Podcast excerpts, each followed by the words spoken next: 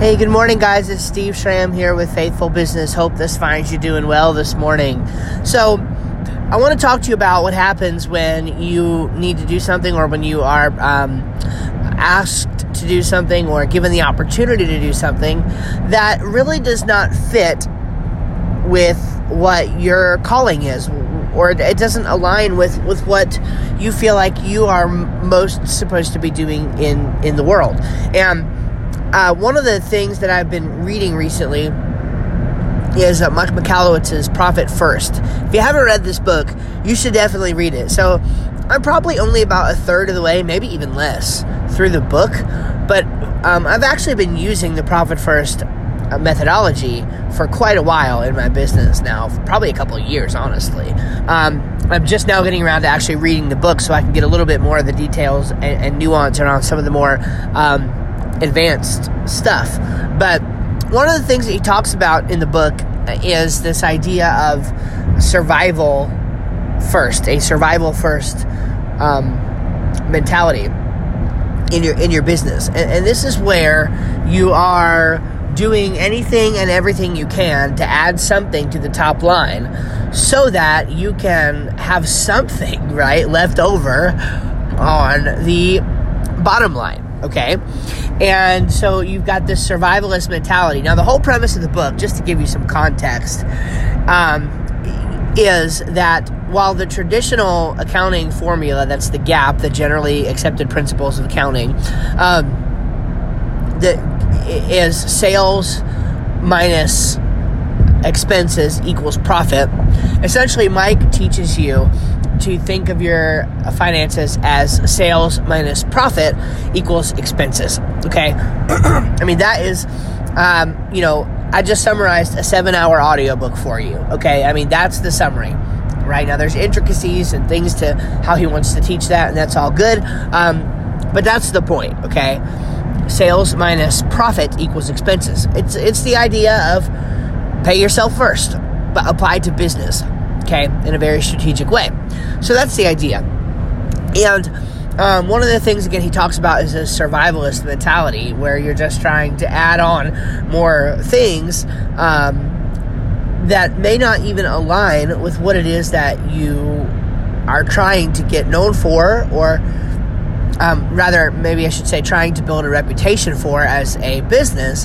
You're trying to add all these other things to it just so you have something left at the end of the day um, to get to call your own. And likely, uh, it's not working out that way anyway because, um, you know, things tend to, you know, fill up the space in which they are allowed. So if you make 200 more dollars this month, you know, you're probably going to find a way to spend 200 more dollars unless you have a system in place that allows you to um, mete out where those funds should go and do particular, uh, you know, kinds of work for you. Okay.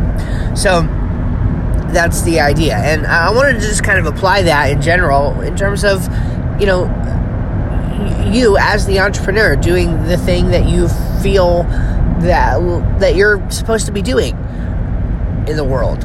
You know, I mean, me, I have things in the world that I feel like I'm supposed to be doing. I just can't es- escape um, that feeling of being called toward them. And I, and I want to be really careful about using that word calling because I, I really do.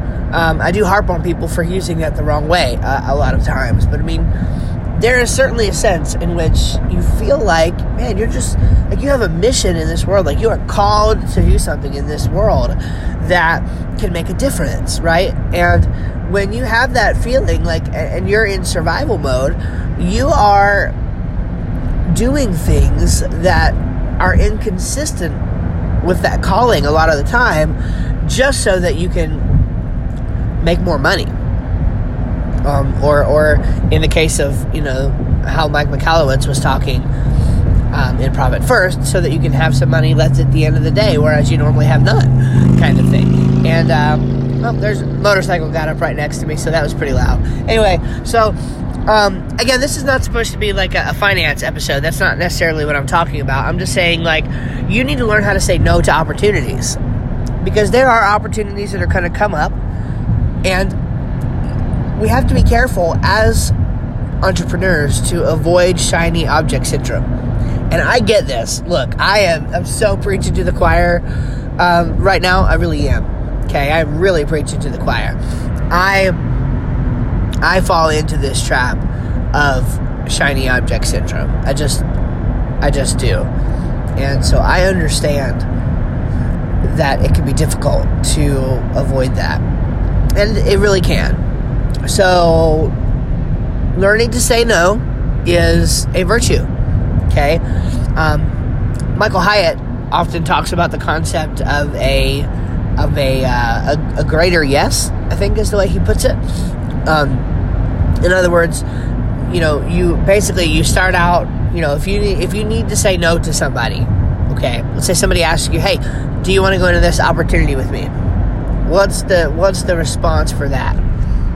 Well, you start off with a yes. In other words, you find something good to say, right? Like maybe, oh, that sounds like a great idea. I bet, I bet this could do this, this, this, this, and this for you. You know, just however you need to meet that. Unfortunately, though, and here's your no. Unfortunately, at this time, I'm unable to do that for this, this, this, this, and this reason.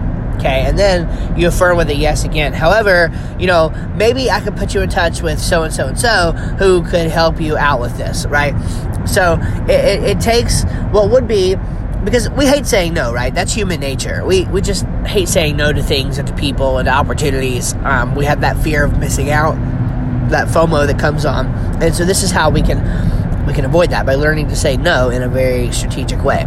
Okay, so we let people down easy, right, by saying yes, no, yes. That's the idea, and so that's what you need to do.